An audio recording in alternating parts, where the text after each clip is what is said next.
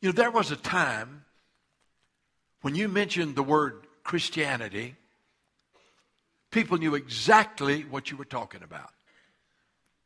Or if you said, well, you know, I'm a Christian, they knew exactly what you meant.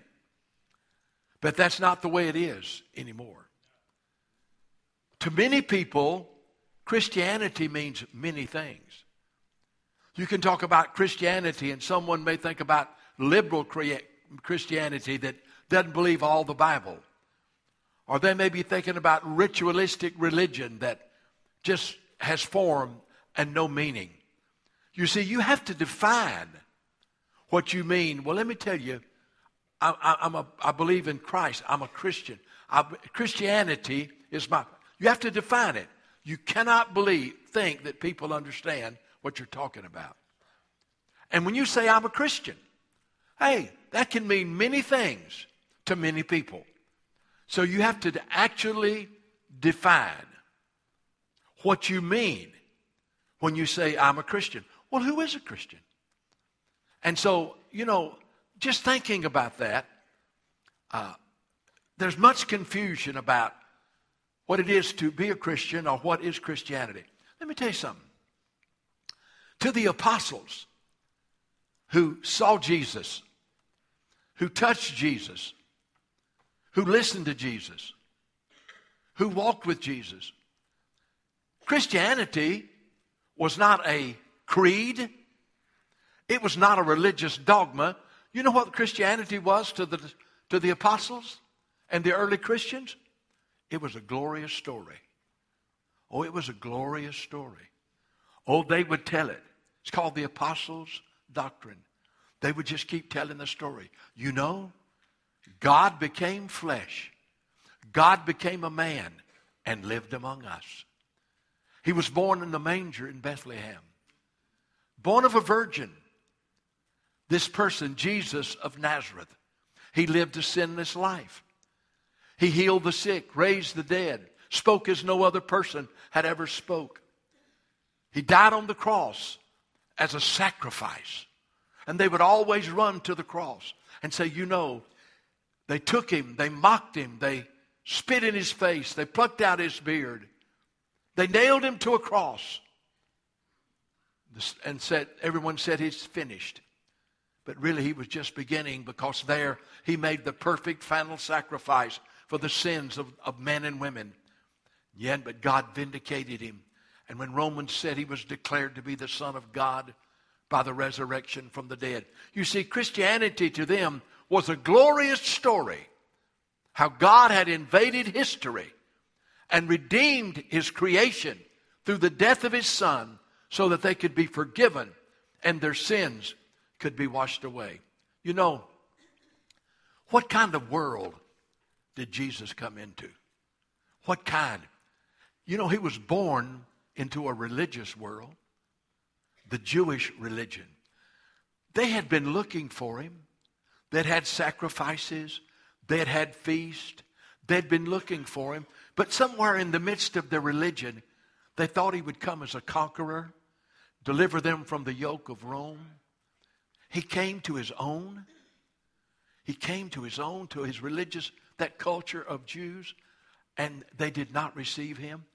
Jesus was born into a religious world, very ritualistic and very formal. But Jesus was also born into a philosophical world. It's called the Greeks.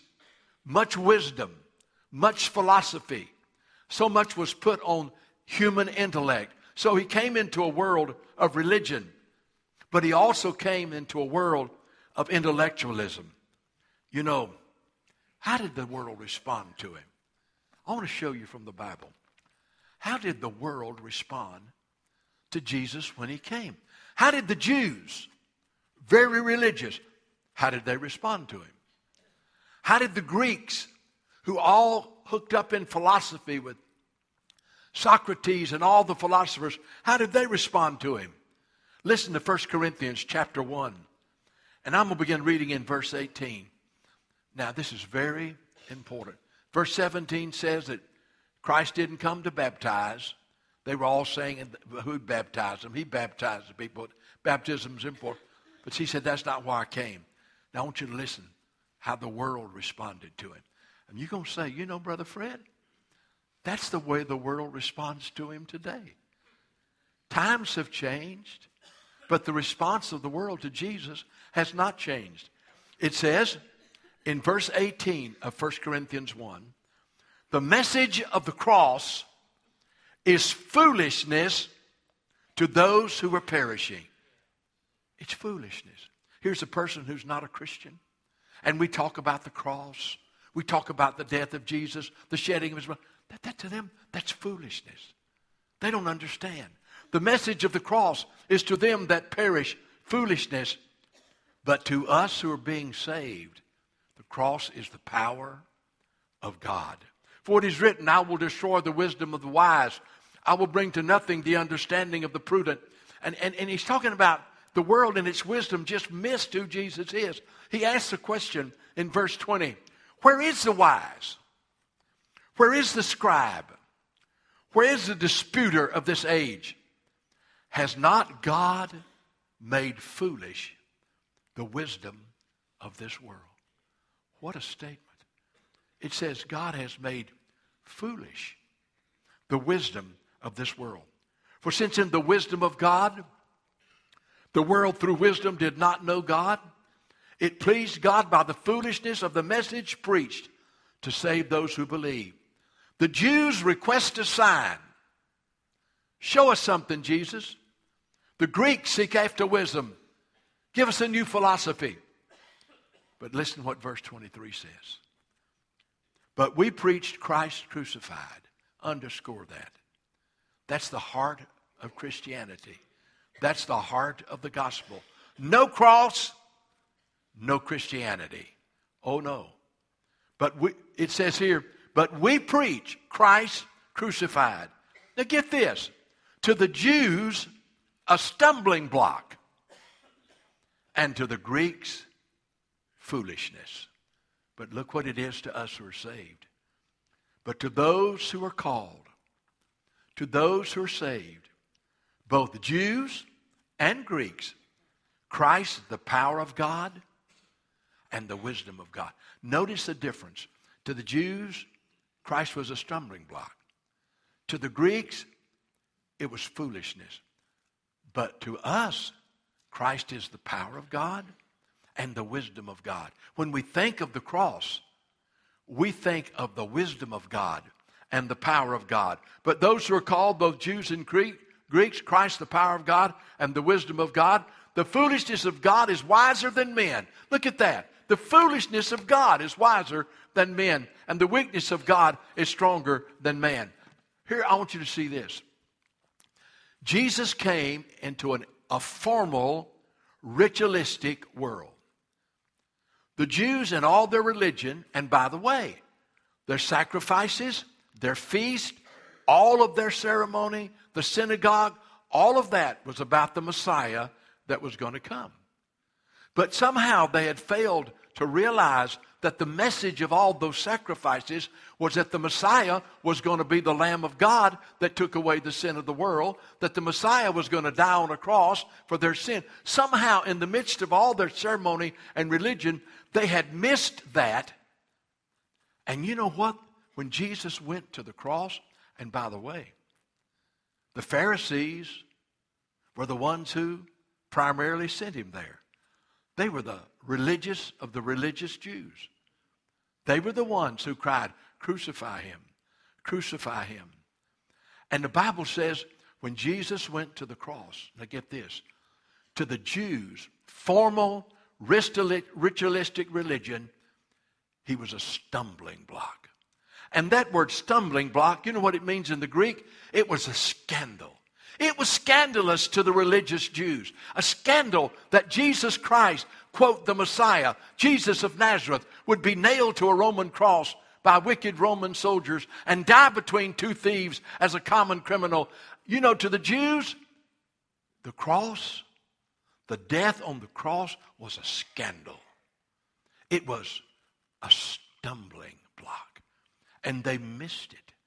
They missed it. And the cross, instead of being the, the instrument through which Jesus brought salvation, became to them a stumbling block. You know, today, in the modern religious world, you know the cross is a stumbling block. Everybody wants to preach on how, how to improve yourself and, and how that I'm okay and you're okay. And everybody wants to say, listen, you can make it, you can do it. And I'm for positive things. I'm not a negative person. I'm a positive thing. But you know what? It, it, it offends people today in many, many, many, many places, places when you preach on the cross. How that we were sinners. How that we were separated from God how that we were without God and without hope, and all of our righteousness was as filthy rags. And the only way that we could ever be saved was for Jesus to come and die on the cross in our place, taking our awful sins on himself, and that there was no salvation apart from the cross. You would say, Well, Brother Fred, that's what religion's all about. Oh, no, it's not. Just like it was a stumbling block to the Jews. In modern religious circles today, you preach on the cross of Christ. You preach on the blood of Christ. You preach on the wickedness of sin and the hopelessness of man without Christ. It becomes a stumbling block. They want you to tell them how good they are and how by being doing their good works and being religious, they can go to heaven, live like they want to on the way. It hadn't changed. Today, to the religious world, the cross is a scandal. It's a stumbling block. It makes them humble themselves to think that Jesus had to die on a cross in their place. But you know what it says in this chapter? In verse 23, it says, To the Jews, the death of Christ on the cross was a stumbling block, it was a scandal. But you know what it says to the Greeks? By the way, that's anybody that's not a Jew. So you and I would be considered the Greeks. We're Gentiles. It says to the Gentiles, it was foolishness. You know, really, you think about lost people all over America, where there's a cross everywhere you look on steeples and everything. Did you know, though, to the unsaved person, they don't understand the cross. It's foolishness to them. What is this about a, a cross? What is this about somebody dying on the cross? What about him only through his shed blood that I can be forgiven. You know what the Greek word for that word foolishness is?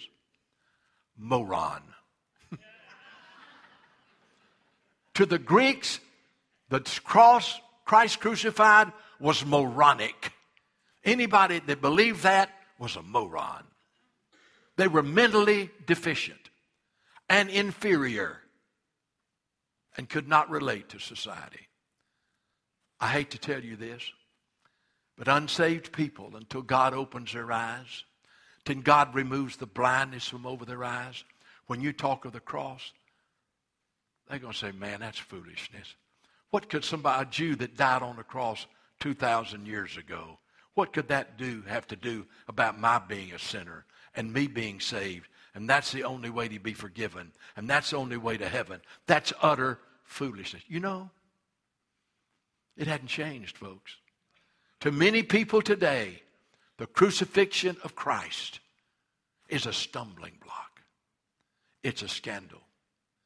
But to many people today, the crucifixion of Christ is foolishness.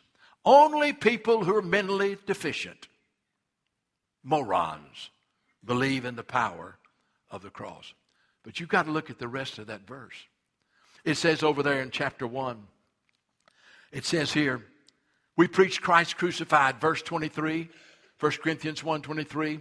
We preach Christ crucified, to the Jews a stumbling block, and to the Greeks foolishness. But that's not the rest of the verse. Look. But to those who are saved, to those who are saved, it is Christ, the power of God, to the Jews and the Greeks that are saved. The cross is Christ, the power of God, and Christ is the wisdom of God. Oh, to those who are saved, listen, we glory in the cross. That's why we're here. We glory in the cross. And listen, I'm not talking about glorying on a piece of wood. I'm not talking about that. in the wood itself, that's not it. Whatever the cross is made of, that's not it. It's the person who died on that cross. And it's the reason that he died on that cross. And it's the message of forgiveness and deliverance and healing that is given through that death of Jesus on the cross.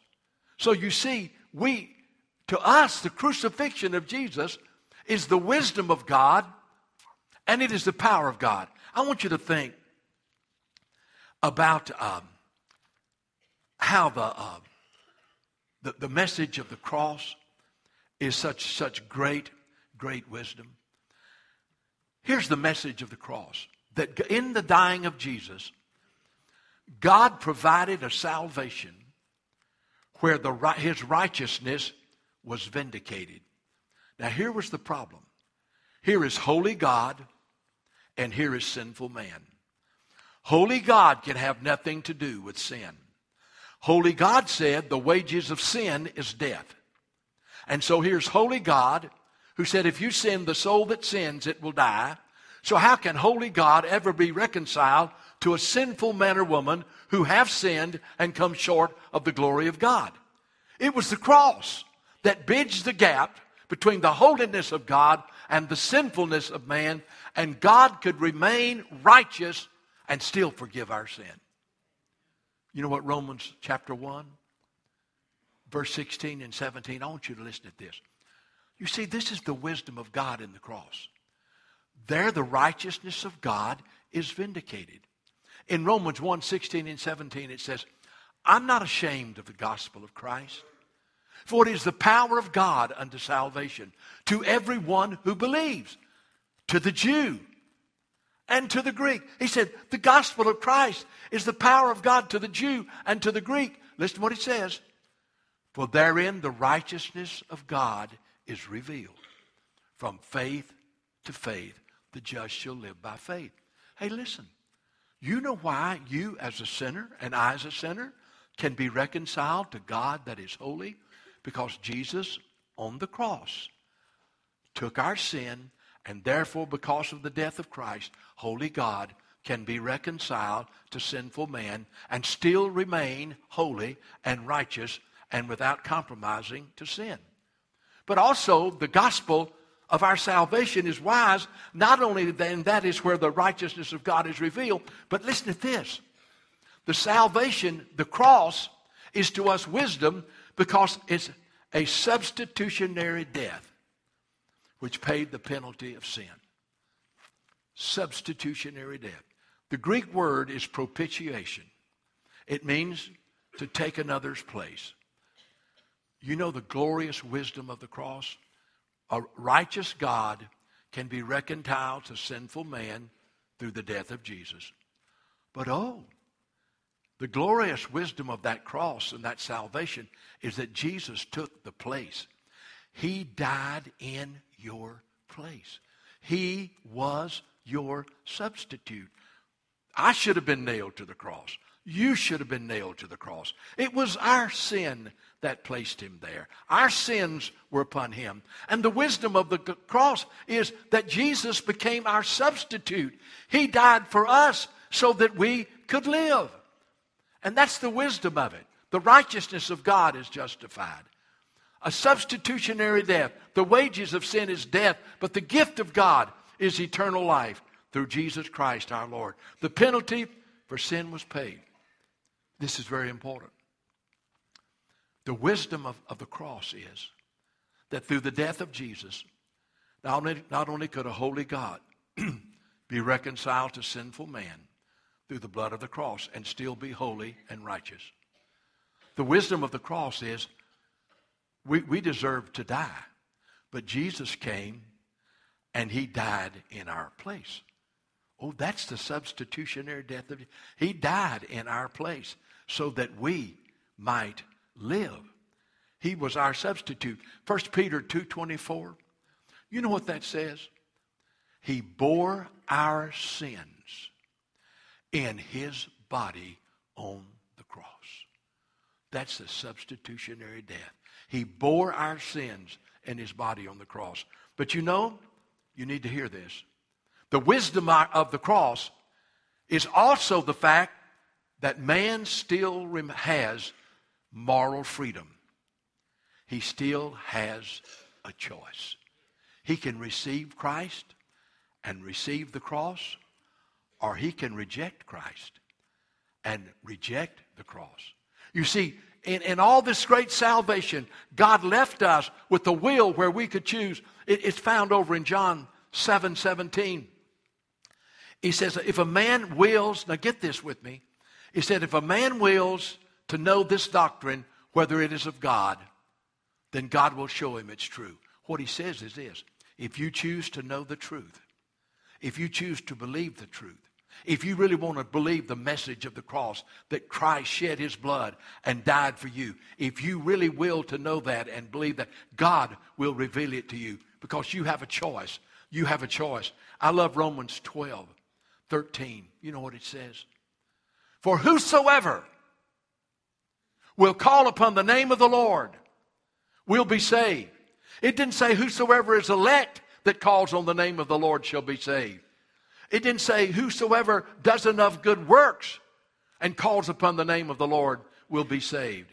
It says whosoever believes that Jesus Christ is the substitute for their sin, died in their place, shed his blood, the only way of salvation for whosoever, whosoever.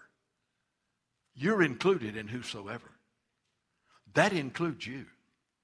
Whosoever will call on the name of the Lord will be saved. You know the wisdom of our salvation? The preaching of the cross to those who are saved, it's the wisdom of God. We see the wisdom of God in the death of Jesus on the cross. A holy God could be reconciled to sinful man. Someone took our place so that we could be forgiven and so that we could be saved. God gave us a choice. But you know, the wisdom of our salvation is the transforming power of the cross of Jesus Christ. When people repent of their sins and look to Jesus and say, Lord Jesus, I'm a sinner. I'm separated from you. I deserve judgment and I deserve hell. But Lord Jesus, I believe you died on the cross in my place.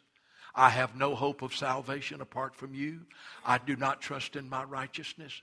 Did you know there's the transforming power of the cross? What does Romans 1:16 say? The gospel of Christ, listen, is the power of God. It's the power of God unto salvation to those who believe. And it says in 2 Corinthians 5:17, if anyone be in Christ, not if anyone, not if anyone be religious, not if anyone does good works, not if anyone be a church member, not if anyone get baptized, it's good to be a member of a Bible believing church and to get baptized. But it says, if anyone be in Christ, he's a new creation. The cross changes people's lives, it changes people's lives. If anyone be in Christ, he's a new creation. Talking about the salvation, um, being foolishness to the Gentiles. Have you ever noticed how contradictory parts of salvation are? Let me make three or four statements here, and I want you to listen. How that this is the wisdom of God, but somehow you've got to see it through the eyes of faith. Here's the first statement I want to make to you. We have life through one who died. Well, Brother Fred, how does a person get spiritual life? How does a person get eternal life? Well, the only way that you can get eternal life and spiritual life is through the death of Christ on the cross. For 1 Corinthians 15 3 says, Christ died for our sins. Hey, we get life through the death of another. And then there's another statement that shows how this destroys the wisdom of men. We are blessed through one who became a curse. Did you know in Galatians 3 3? It says that Jesus took upon him the curse of the law and he became a curse for us so that we could be saved. We get death through life through one who died, and we get blessed by one who became a curse. And that just destroys the wisdom and the intellect of, of man. You know, we're justified by one who was condemned. Think about that. Jesus had to be condemned so that we could be justified. And so we see the wisdom to, to the cross. The cross is to us the wisdom of God. It's the wisdom of God. It's not foolishness. It's not a scandal. The death of Christ is Christianity. It is the center of our belief. But I love this. It says, To those who believe, it is Christ, the wisdom of God, and the power of God. You know, to us who believe, it is the power of God. And I got to thinking about this and was doing some reading. You know, people who are saved, they'll say to you, hey, it was the cross that made the difference in my life. When I believed that Jesus died for me and took my sins and shed his blood, I'm telling you, the cross was the power of God in my life. And I started thinking about uh, going down the halls of time. I'm thinking about people. And I want you to take a little journey with me. Let's go back about 200 years ago. Let's cross the sea and let's go to England, to Southampton in England. And let's go to the home of a young preacher and a young poet. His name was Isaac Watts. And so we go into his home and we say, Mr. Watts, Pastor Watts, what in the world? Now, you, you, you have read the Bible and you preach. Let me ask you something. What does the cross mean to you? What does the cross mean to you? And Isaac Watts said, Let me tell you. And you know what he began to say? When I survey the wondrous cross on which the Prince of Glory died, my richest gain I count but loss. You know, how many times, how many of y'all ever sung that hymn before? I think we ought to sing it again. Because you see, let me tell you what Isaac Watts said. The cross made the difference. And when I surveyed the wondrous cross, to me, the cross was the power of God. The words are on the screen. Let's sing that together. Brother Ed's going to lead us. I'm not trusting myself. Now, I want you to think about this. Is this what the cross means to you? Is this what it means to you? Isaac Watts said, Let me tell you about the power of the cross. Lead us, Brother Ed. When I survey the wondrous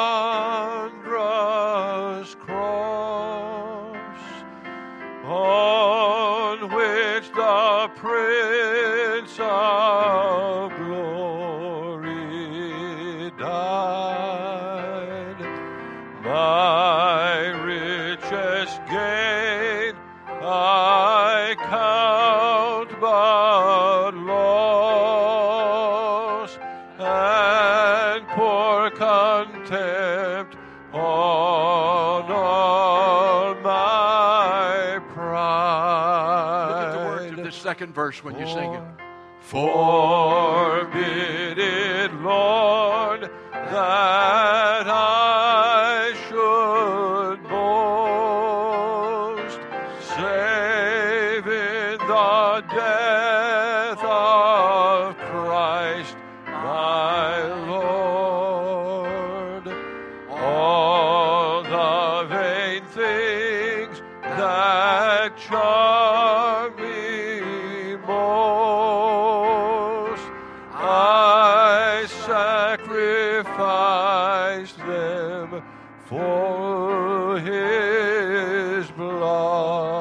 look at this. See from his head,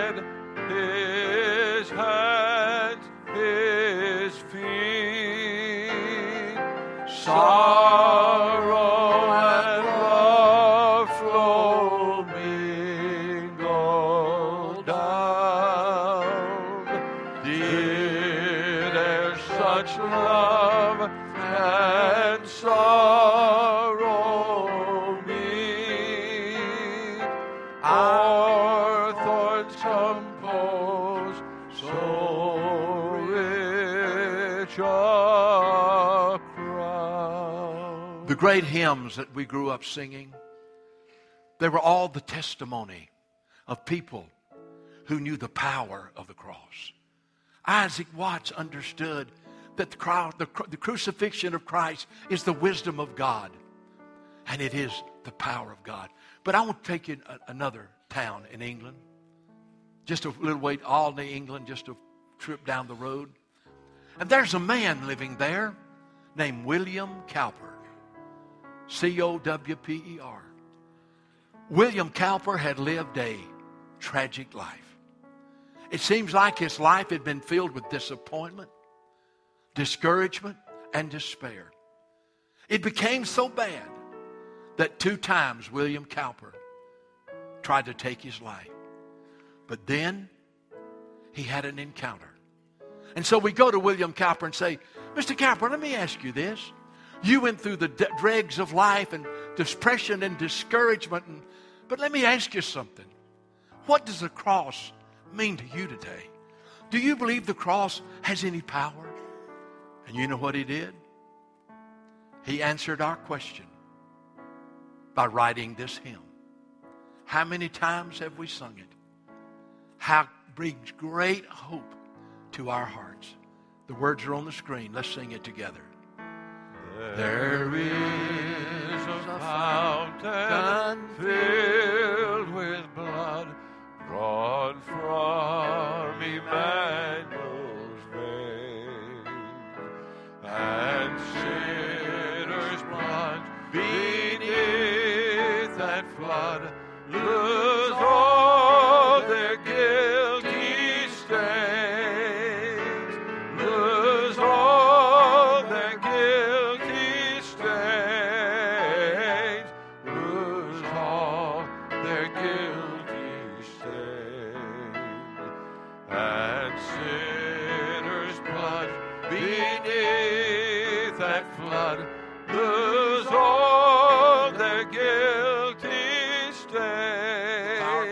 Look at the next singing. The dying thief rejoiced to see that fountain in his day. Hallelujah. And there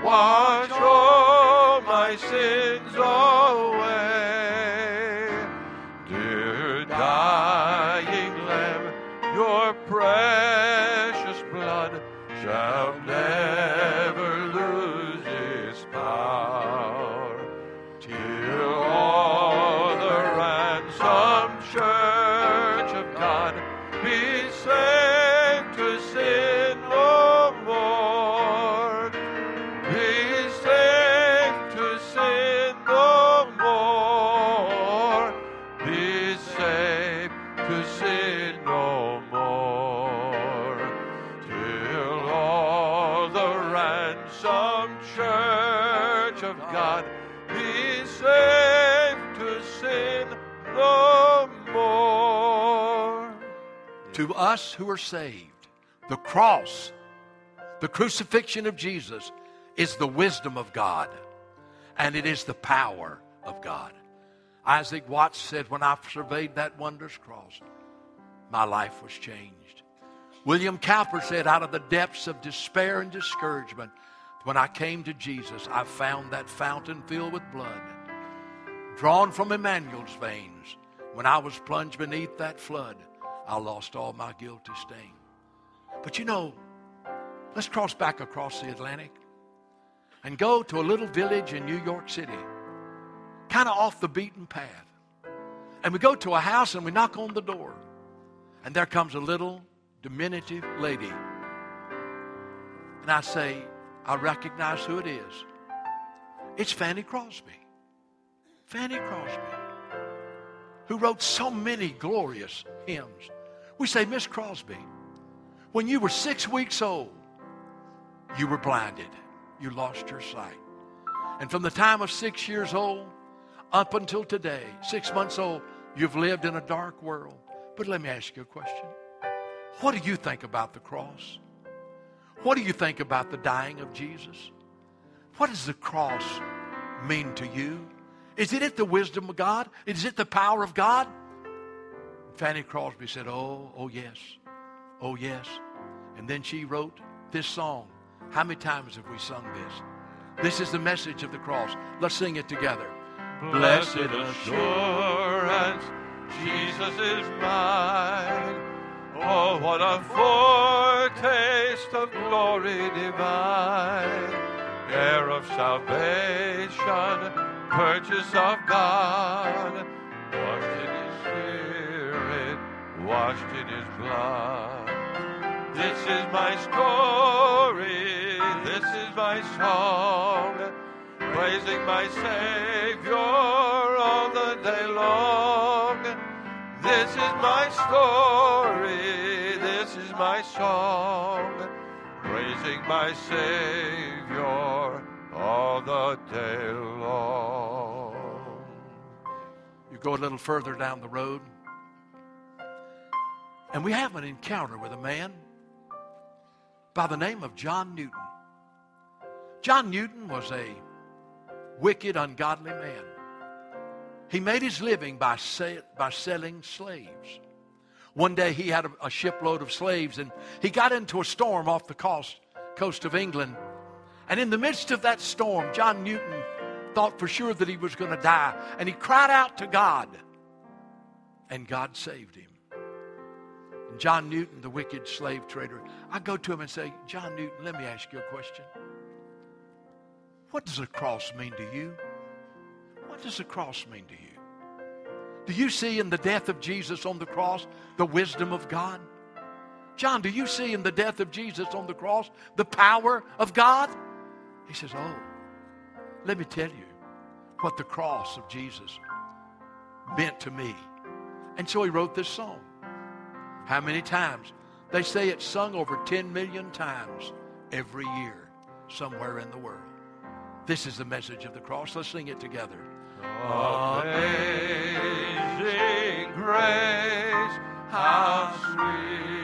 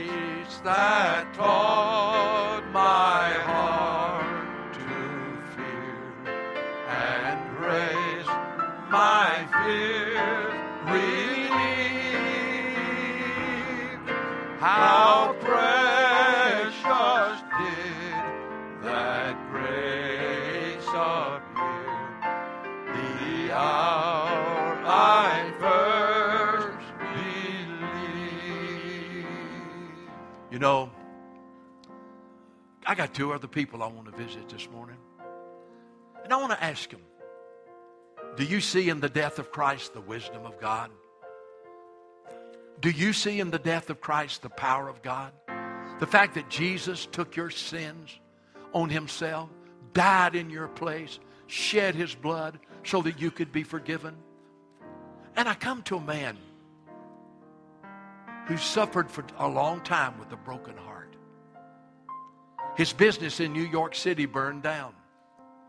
And he decided he had to go to England to start over again. So he put his wife and four daughters on a ship headed for England. And on that voyage, there was a collision with another ship. And his four daughters drowned in the depths of the sea. And his wife sent back one word I alone am saved. Our four daughters are gone. Sometime later, he and his wife were united. And they were sailing back to England. And they came to the place where his daughters went to the depth of the sea and were drowned. And so I asked Horatio Spafford, I say, Mr. Spafford, in your darkest hour, when you don't understand things, when things seem to have no meaning, let me ask you something. In the crucifixion of Christ, do you see the wisdom of God? How that Jesus provided the death, the power of God. For no matter what you go through, once you know Christ in his death and resurrection, you have the power. He said, Oh, oh. You know what he did when he got to the place where his daughters were drowned as they were crossing the ocean? He wrote these words to say what the power of the cross meant to him. I want you to listen to the words. I want you to sing them. Then I want to ask you a question. Is this your testimony? Now, listen, is this your testimony? Let's sing it together. When, When like a river attendeth my way, when sorrows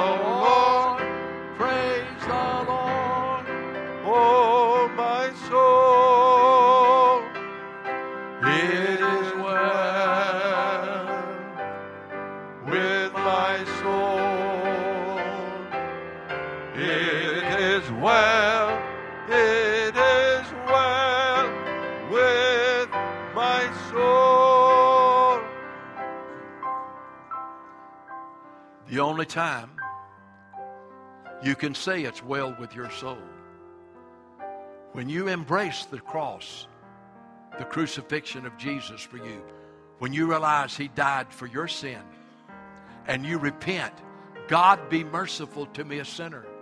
And you say, Jesus, I could never save myself. All the good works I could ever do would never gain me one minute in heaven. But I'm trusting you, Jesus, and your precious blood shed on the cross. Nothing in my hand I bring, simply to the cross I cling. It is not well with your soul until you've been washed in the blood of Christ. Christ has come to live in you, and you can say, the cross is the power of God. Here's the last one. I did not know the story of this lady. She is a contemporary of us. Her name is Dottie Rambo. At age eight, living in Kentucky, she began to write songs. And she began sing, singing and playing on the radio when she was 10. At the age of 12, she was converted, became a Christian. And instead of writing just songs, she started writing Christian songs. And all she would do was write Christian songs and sing Christian songs. That's all she would do. She wrote over 2,500 hymns. Her father, when he found out that she had become a Christian, this shook me when I read it this week. When his father found out she had become a Christian, and he knew that she wasn't going to be singing country songs and realized she's going to be singing Christian songs, probably in little backwood churches all across Kentucky. This is what he said to a 12 year old girl. If you're going to write Christian songs and you're going to sing Christian songs, then you have to leave home. You can't live here anymore. So mother packed all of her clothes in a cardboard suitcase, took her to the bus station, and sent her off to a relative because she would not recant. She said, All I'm going to do is write Christian songs. 2008, in March 2008, at 74, her touring bus was in a wreck and she died.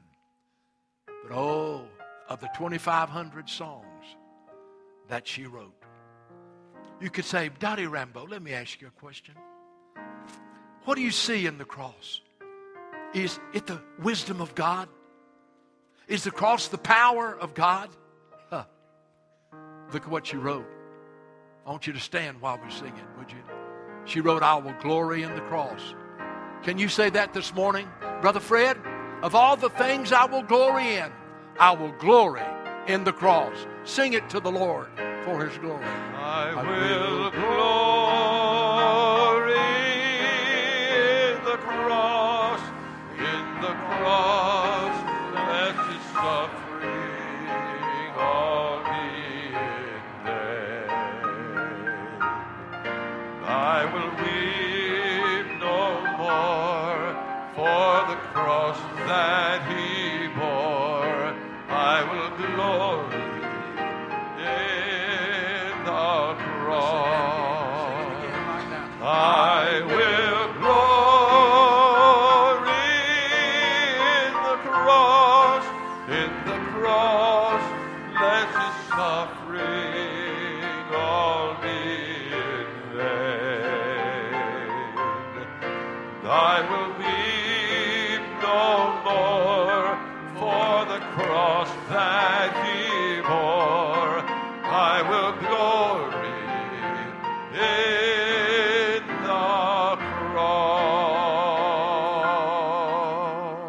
I want you to bow your heads with me for a moment. Let me ask you a question. This week around the world, Friday, they'll be, we'll be celebrating the death, the cross on Passover, where Jesus, the Lamb of God, went to the cross and died in our place, shedding his precious blood so we could be forgiven. Can you say to me today, Brother Fred, God forbid that I should glory, save in the cross of the Lord Jesus Christ, by whom the world is crucified unto me, and I unto the world. Have you experienced the power of the cross? I could get people all over this building who and I would say, Would you tell me what the cross means to you? And they would give me their testimony. How when they repented of their sins and trusted Jesus dying in their place and shedding his blood for their sins and living to live in them, they would say, Oh, Brother Fred, it was the message of the cross that changed my life. That's your testimony. But is it your testimony? Have you ever realized that the only thing standing between you and hell is the death of Jesus on the cross?